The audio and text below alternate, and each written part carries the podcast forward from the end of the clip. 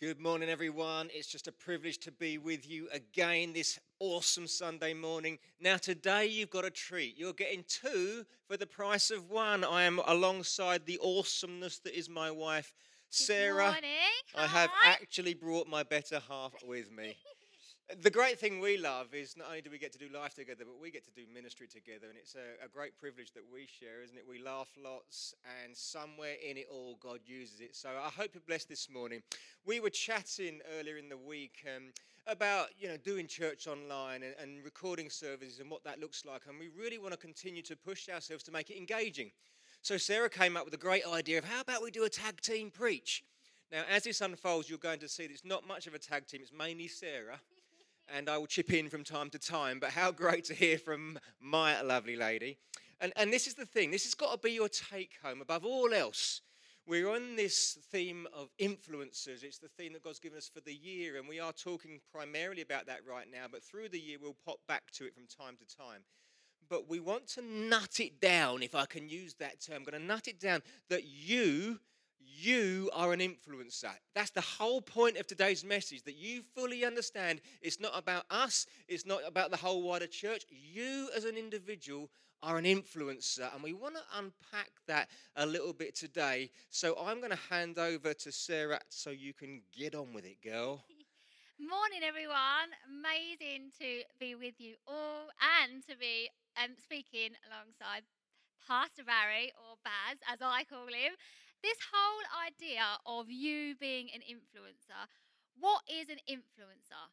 So, in today's terms and today's society, what would we call an influencer? Well, I'm going to bring you up um, a couple of pictures on the screen to um, show you what today's society would call an influencer. So, the first picture I've got for you is dun, dun, dun, this one here. So, this is um, taken straight from Instagram. This is Kylie Jenner. She has 210 million followers.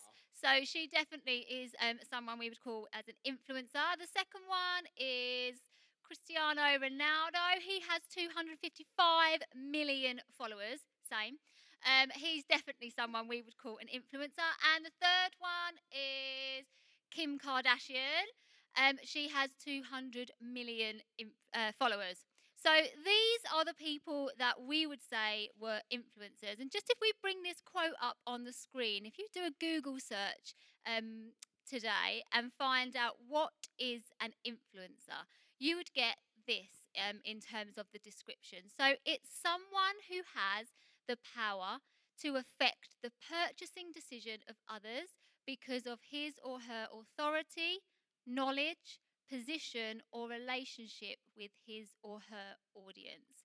So that is the description that we get nowadays. And, and looking at those Instagram posts are the kind of thing that we would think about is who is an influencer.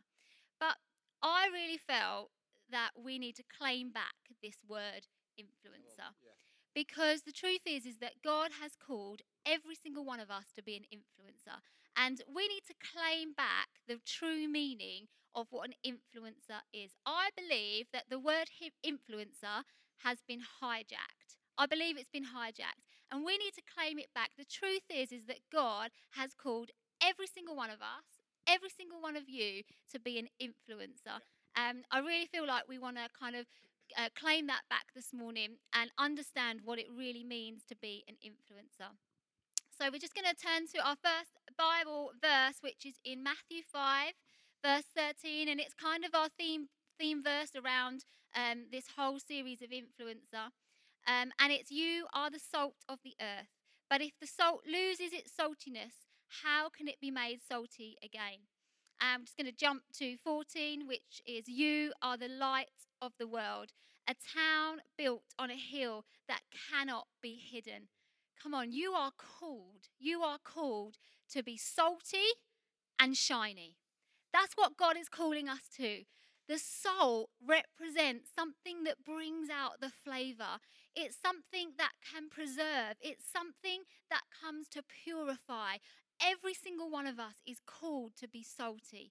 And I really feel like that word influencer, we need to claim it back because every single one of us is called to be an influencer. You are the salt and the light in people's world. And you just have no idea. You, we have no idea, do we, how one word, one conversation, one encouragement, one act of kindness or generosity can influence somebody else's life forever. It can change somebody's world forever. We got chatting um, ourselves and we started asking ourselves the question who influenced you? Who are your influences? And before I get in there, I was reading through Sarah's notes and she had that line, You are called to be salty and shiny. And I said, That's definitely a girl's message. You're never getting me saying salty and shiny. But anyway, Sarah gets away with it. A slight aside, we got chatting uh, about uh, who influenced us. And so, what we thought we'd do is just share a couple of our stories of people when we look back on our lives, uh, uh of people who, who helped us, influenced us, played a part in our world. And many of you will know that I had a football career. And uh, one of the people who influenced me was my first ever coach, football coach. This is the story at um, 12 years old, 11, 12 years old when I went to senior school. Uh, back then, I don't think they do it so much now, but back then they had what they call the district schools team. So I went to school in Chelmsford, good old Hylands School in Chelmsford. And uh, the, the sports master picked the best four or five, six players in, in the school and sent them to the trials along with all the other Chelmsford schools. And they picked a team of the best players to represent the district of Chelmsford's schools. And I got selected into that team. And uh, after our first game, uh, this guy came up to the, to the teacher who was leading the, the, team at the time and said, Would you mind if I had two minutes with the boys? And he said, Yeah, that, that's fine. And he introduced himself and he said, My name's Brian Honeywood. Uh, and and I would like to start a Sunday team, and I would like you to be the Sunday team, all of you. And so what he did is really allowed the schools to find the best players in the area and approached all of them in one go and said, We're going to make a team. Now, that was super attractive to us as players and super attractive to the parents because we knew we were going to be a good side. And he used to play for Ipswich himself, Brian Honeywood, and, um, and he coached us really well. I think there's going to be a couple of pictures on the screen coming up right now. Uh, the black and white photo at the bottom there, there is Brian Honeywood, right in the middle, the short guy. They used to call him Titch. Uh, standing next to him, the taller guy with the moustache, he was Peter Collins. He used to be the centre half for Tottenham Hotspur, and they were our coaches. Uh, the one at the top there, there's me. I'm on the, the far left, as you can see, and what, the guy what be- a hottie. Yeah. the guy behind me there is Keith Burkinshaw, who at the time was the Spurs manager. And uh, that was part of our team, and we had this distinctive look at the big old collars there. We're going back some. We had this distinctive uh, black and yellow kit. They called us the Bees. And um, that was our five-a-side team. The best players in our team made a five-a-side team. We played for four seasons and we never lost a game in five-a-side. It came to the point where we walked on the pitch and people saw the yellow and black and you could see their heads go down before we kicked a ball. We were that good, which was awesome at the time. But when I look back at it, you know, Brian Honeywood, he's sowed his skills, his expertise, his knowledge, and, and the culture of what a professional footballer looks like, thinks like, and behaves. And it shifted something in us as players. And I then went on to have a, a little bit of a career in football. And during that process, I developed a steel inside me. When you get to playing football for money and not just for enjoyment, it's a completely different ball game. There's an expectation on you. You're not going out there just to have fun. You're going out there to win. And it's a different thing. And people stab you in the back and want your position and think they're better than you. You're playing in front of a crowd. There's all kinds of pressures. And now I look back on it, especially bearing in mind what I'm called to now, I believe even then, and I didn't know it, God was putting something on the inside of me that I would need to be able to lead a growing and flourishing church in our time. And so, what Brian did, and he didn't know it, but he influenced me hugely. Do you want to tell one of your stories? Yeah, um, I think probably one of the things about when we think of influencers is is we think of celebrities or we think of content creators. But the truth is, I think for us, when we were thinking about people that had influenced us, it was more like teachers or um, sports coaches or just people who had invested um, in us, especially um, as some when you're younger, because you're just so impressionable then.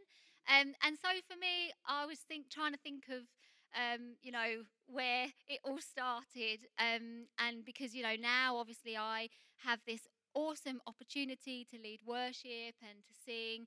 Um, but right back when I was about 10 or 11, um, I used to be part of a dance group, OVS. and um, I definitely wanted to be a professional dancer. That was my goal, my aim in life. But I did start kind of a little bit later on in life. But um, I persuaded my mum and dad to let me go. They um, they weren't really that up for it, but um, I was desperate to go. So I joined the local dance um, team uh, at 10 or 11, and I showed great promise. They picked me out right from the kind of very beginning. Um, and the dance teacher, I remember talking to my mum saying, hey, you know, she's got some talent and we definitely should um, push her forward to do some competitions.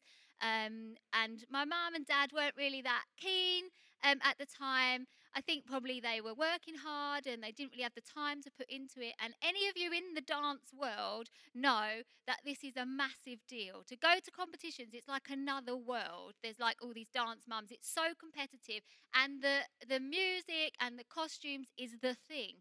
And if you didn't have the thing, then there was no point you even going because you were not going to get anywhere. And for me, I, you know, I wasn't even meant to go to a competition, let alone, um, you know, be included. And so my parents weren't keen, but my dance teacher, she was so adamant that I had talent and showed promise that she pushed me forward. And not only did she push me forward, she also found me a dance costume so that I wouldn't be left out and that I had some sort of um, opportunity.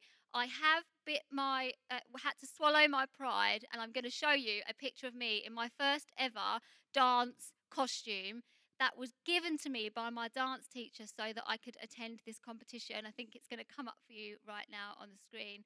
Woohoo! I know, check me out. Everyone, everyone says how much um, Evie looks like me here. She's going to hate that. But um, I had no dance costume. I'd never been to a competition before. I hadn't even considered going. My dance teacher saw that I had talent. She pushed me forward and I won. I actually won my first ever competition. And from there, I just continued to carry on and do so well. And my confidence grew so much. I never even knew that that would be something that I would do. So I had this kind of experience of um, performing. And from there, I then was spotted by some friends who were sorting out a band because I'd done a few kind of things at school with singing. So I had some experience in singing. And those of you that know my testimony, I was signed to a record label and I went to Vegas at 16 years old. I had the most amazing experience. And I'll never forget meeting mum and dad um, for the first time, Barry's mum and dad for the first time. They were so excited and enthusiastic about me singing. I didn't quite understand why. Like, I wasn't sure why they were so excited. But of course, it's because they saw in me the opportunity for me to lead worship one day. Um, and Daniel and Sarah, Barry's brother um, and sister in law, um, when they got married, they asked me to sing at their wedding. First time I'd ever sang publicly and it was uh, my first ever kind of worship song to God. And it was so funny because we were all convinced that everybody at Daniel and Sarah's wedding was going to get saved because I was going to sing this song like for the first time. I was stepping out in my ministry for Jesus, and it was just amazing. But I often think back to those times that I was kind of pushed forward by my dance teacher as, as somebody so young, and that confidence in me sort of grew to be able to be comfortable in front of a camera and, on stage as well. And I wonder if she would look now to think and look at what we're doing um, and think, you know, be amazed, or whether she would think, actually, I saw that in you right from the very start. So yeah, amazing. Why don't you tell the guys about when you first met Matt Beals and the first worship experience back in the Cornard days? he, so when we first get got together, we used to attend a church at Cornard, which is just outside of Colchester in Sudbury.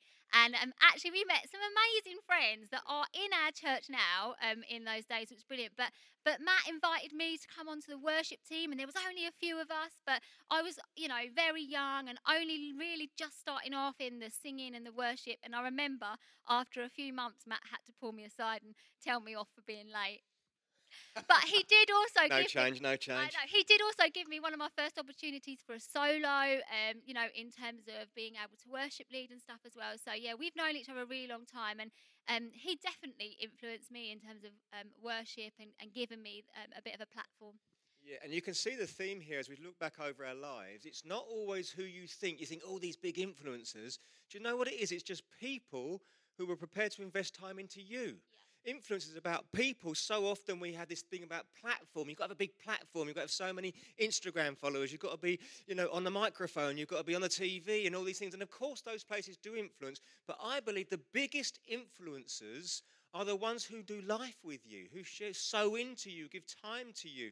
And it can be big things like committing to go on a year long journey, but sometimes it can be a word yeah. Or, an encouragement. And we're trying to just nut it down to help you see you are an influencer. The, next question you asked me, wasn't it? Well, how about Equippers Essex the start in the church? You know, what was the influence? Why did you start? And those kind of things. And I was like, well, that's quite a big question. And I don't think I could narrow that down to one or two people. It was part of a journey. But what I could say is this that my parents brought me up in a loving Christian environment at home. I remember at seven years old, um, I made my commitment to Jesus. It was young, but I remember it to this day. We had bunk beds, and every single night, my mum would come and put us to bed, and every single night, she would chat with us and pray with us. And I believe that right there was the foundation. Right there was the influence for my Christian journey. It was my parents, it was the home they, they, they created for us. And um, they took us to a church here in Colchester. We lived in Chelmsford, so many of you might have done that journey. It's a good half an hour, maybe a tad over half an hour. And we travelled up to Colchester every single week, and sometimes twice on a Sunday. Sometimes we come up for the 10:30, go home, and Mum and Dad said we so enjoyed that. We're going back for the 5 p.m. and we'd turn around and do it again. And you know what? Many of you might think, what on earth? But that was the environment I was brought up in.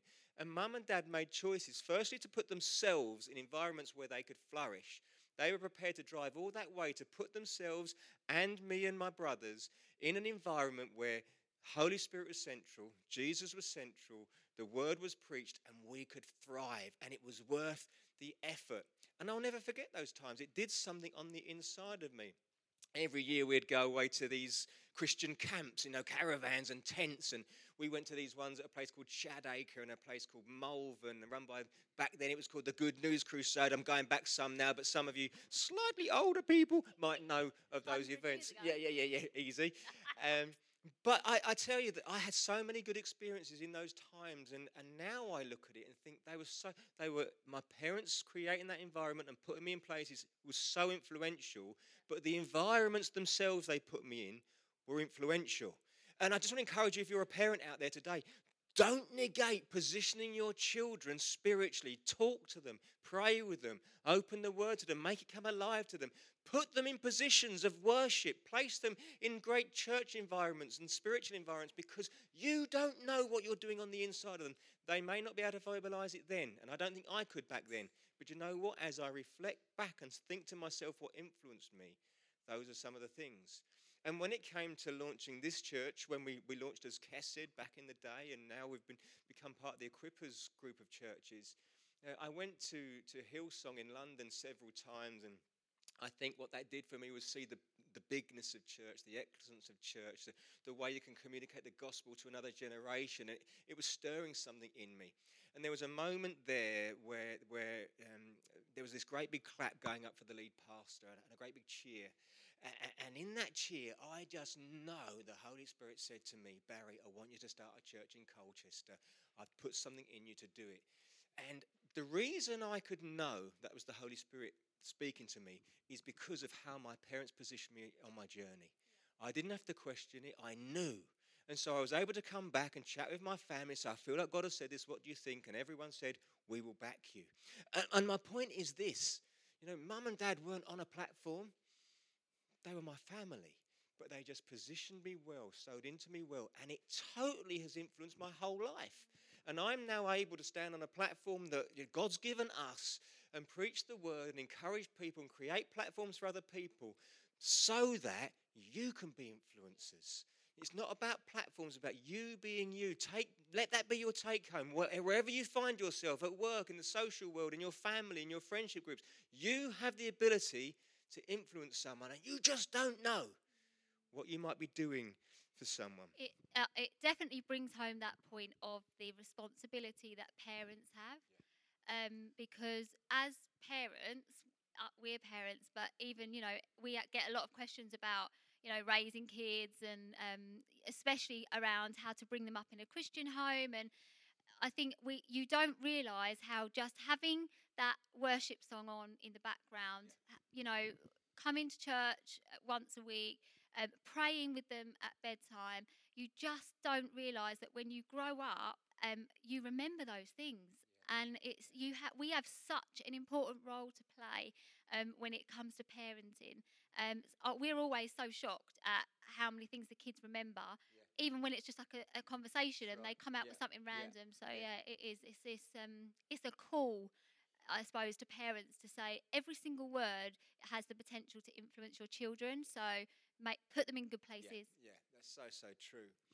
And then you know, as you were having having a revelation about trying to nut this whole idea, you you you came across this biblical story that you thought was a great idea to share it. So, do you? Yeah, Do so that. it's the story of the woman at the well, and um, so many of us know the story really, really well. Um, but yeah, just in terms of how it it affected her, but more than that, how she became an influencer. So we know um, that she was a Samaritan woman. We also know that she had no name. Um, so we know that in that time, that women women were quite disregarded anyway um, let alone if you didn't have a husband, or unlike the woman at the well who had had five, um, you know, she really was an absolute social outcast. Um, people despised her. She carried shame. She was not welcome. People didn't like her at all. Um, she really was kind of looked at as kind of the lowest of the low. And there she was one day um, going up to get water, and she comes across Jesus. She has this encounter um, with the living God. And this one encounter with Jesus at the well changed her life forever. She had this incredible revelation um, about who Jesus was, and it not only changed her life, it, in, it changed an entire village. Um, so, if we just look at the word in John 4, verse um, 24, and this is the Passion translation. After Jesus had spoke to her, um, and he basically had asked her for a drink, and she was like, "Why are you talking to me? I'm a Samaritan. Not only am I a, am I a woman, but I'm also a Samaritan, and Jews are meant to hate Samaritans, so you shouldn't even be talking to me." He asks her for a drink, but then he also prophesies into her life. He prophesies into her life, and she's so taken aback. She can't quite believe it. And she says here, This is all so confusing. That's definitely something I would say. Yeah. I'm a bit freaked out right now about what you just said about me, but I do know that the anointed one is coming, the true Messiah. And when he comes, he will tell us everything we need to know. And then in verse 26, Jesus says to her, You don't have to wait any longer. The anointed one is here speaking with you. I am the one you are looking for. And here it is. Here's the moment that she becomes the best Instagram uh, influencer ever. John 4 28. All at once, the woman dropped her water jar and ran off to the village and told everyone. Come and meet a man at the well who told me everything I've ever done. He could be the anointed one we've been waiting for. And on hearing this, the people came streaming out of the village to go and see So Jesus. good. So good. How cool is that? Do you know, you don't have to have your life all together to be an influencer. no. Like, you know, so many people I, I know say to Barry, Oh, what what um Bible college did you go to to be able to be a pastor and how much training have you had? You know, you don't need a theology degree to be an influencer. The woman at the well was no celebrity. Maybe she was known for the wrong things, but she certainly didn't have a, a million followers on Instagram. She didn't even have a name. And yet, she changed an entire village by having an encounter with Jesus and then telling everyone about it. And surely that has to be our calling that we know this incredible God, and all we have to do is to tell people about it. So if you find yourself disregarded, if you find yourself alone or carrying shame, don't think for one minute that you can't be an Come on, so influencer good. because you can. You can. You have no idea. You just have no idea how just reposting that Bible verse on Facebook, just by qu- praying for somebody, quietly without them even knowing by just giving somebody a hug, sending somebody a text, sending someone an encouragement, reaching out to somebody at work who might be hurting. You have no idea how one moment can influence somebody else's life for a lifetime. So, yeah, it's incredible.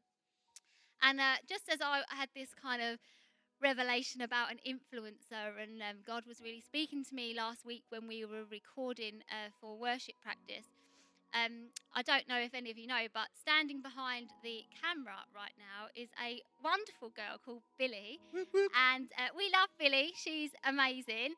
Um, she's working really hard for us at church right now because everything's online, and so um, she's doing an amazing job. But I had a little moment the other day when we were doing um, worship practice, and I came home and I said to you, "Oh, I had a bit of a moment watching Billy set up for uh, recording."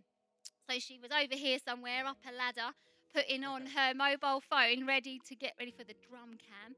And um, she was doing amazing God. And I just felt like God just dropped into my spirit how great God is. Because n- not many of you will know, but we actually met Billy um, about eight years ago. And um, we, we met um, Billy's parents on the sideline of a football pitch when uh, Josh was playing footy on a, on a Sunday. And um, Billy's parents, Amanda and Trev, um, we just we met them at the football field and we just instantly clicked. You know, when you meet friends and you're just like, you guys had the same banter, didn't you? That's what it was. uh, you get on so well, and um, and you and Trev kind of uh, created a really good friendship, and then you started to chat about the boys and their football, and then you ended up um, training with right. with Trev. That's right. Yeah, yeah. We um, we met through through the football, and obviously staying on the sidelines, I got chatting with Trev and told him some of my football history, and we had lots of conversation around that. And and Tyler, um, Billy's brother, Tyler's an excellent player, and. And Trev said to me one time, "Oh, would, you mind doing a bit of one-on-one with Tyler, just giving him a bit of extra coaching, you know, help him along a little bit?" And I said, "Yeah." I said, "Well, me and Josh will come along. We go as a four, and we took a handful of footballs over over the park near, near Castle Park, and we found a fence, and we're kicking balls into the fence. And we always used to stick Trev in goal because he was he was good in goal. But you, you know what I mean? You know, the, the worst player always goes in goal. Sorry, Trev.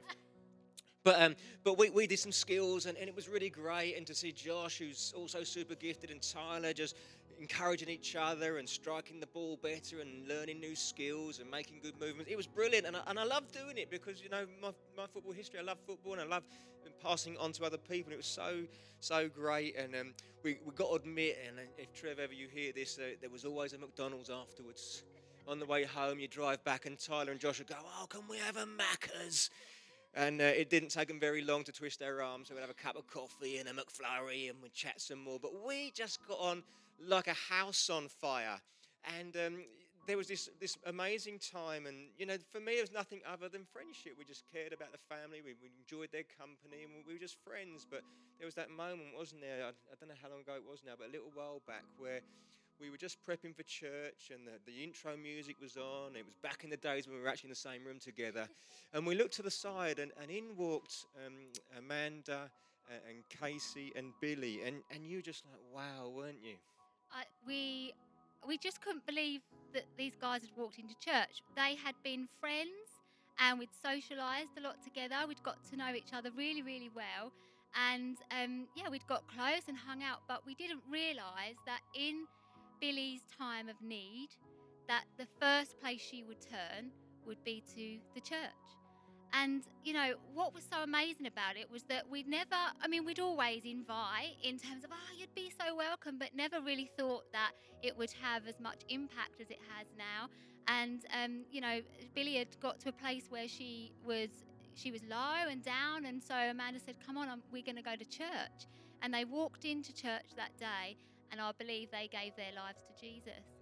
And it was And, and it's been so it's been so good to be play our part on, on their journey, you know, as the three girls, but as the family, and, and just stand with them, pray from cheer them on, and stay friends, and keep the banter going.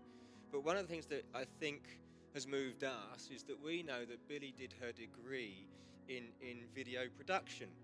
And um, obviously, all trained and highly qualified for all these things, and never had the opportunity to use it. And here she comes into a church environment, meets Jesus, gets her feet on the firm foundation, starts to step forward in life, gets her confidence back, and now she is using the skills she trained for to help the church. You know, one of the reasons our church has such a great online presence, one of the reasons our church looks so good, is because we've got someone who's trained professionally to do it. And that meeting the family, just being friends, kicking a ball about together, having some banter, we believe has influenced Billy's life, and she is now flourishing. And I believe even it's going to be a stepping stone onto uh, bigger and better things for her. But the point is this whole idea of influence. Come on. That's why you're here, babe, because when I get emotional, you can take Yeah, over. Step in, step in. You can do that bit.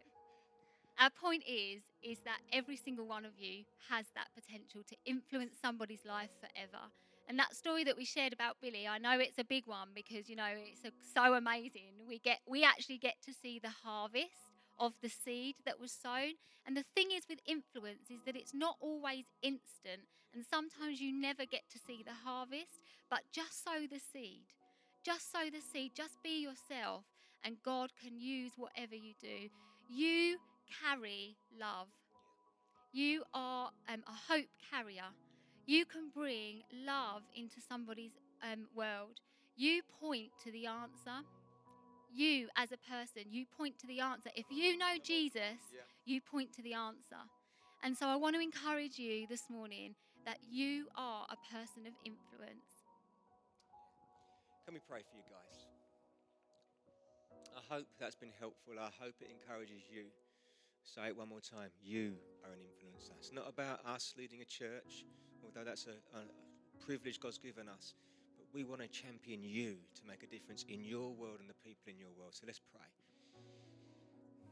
Father God, thank you for this theme that you've given us this year. Lord, help us to unpack it well. But Lord, in this moment, I pray that everyone tuning in would be encouraged. Holy Spirit, as only you can, I pray you would stir hearts and minds to see the potential that lies in us. You've called us to be lights. So help us to shine brightly. Help us to influence the environments and the people around us. You've called us to be salt. And what salt does, Lord, is, is it brings out the flavor that's already there. So many brilliant people around us, and sometimes they're just stymied and stuck. And one of us could step in and bring an encouragement and be that salt that brings the goodness out again. Lord, let us see it as you see it. So I pray and declare over every single one of you go and be an influence, go and be a light, go and be salt in Jesus' name. In Jesus' name, amen. Hey, I hope that blessed you guys. But one of the things I want to do every single week without fail is give someone out there an opportunity to encounter Jesus.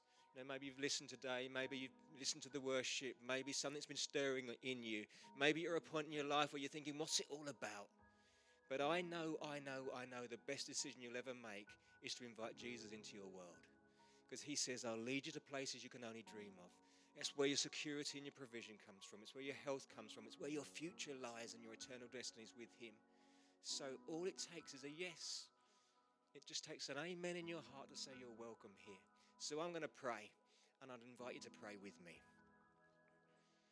Jesus, just thank you that you love me. Today, I invite you to live in my heart. I haven't got it all sorted, but I know I want a relationship with you. So, would you come and lead me forward? I choose right now to fix my eyes on you, to turn away from the things that separate us, and to learn on the journey of discipleship to become a little bit more like you every day. Thank you that my life's in your hands and you've got me. Thank you that your plans for me are good. I accept you today. And all God's people said, Amen. Amen. I hope our double act blessed you. We are going to hand over to our epic worship team. Be blessed.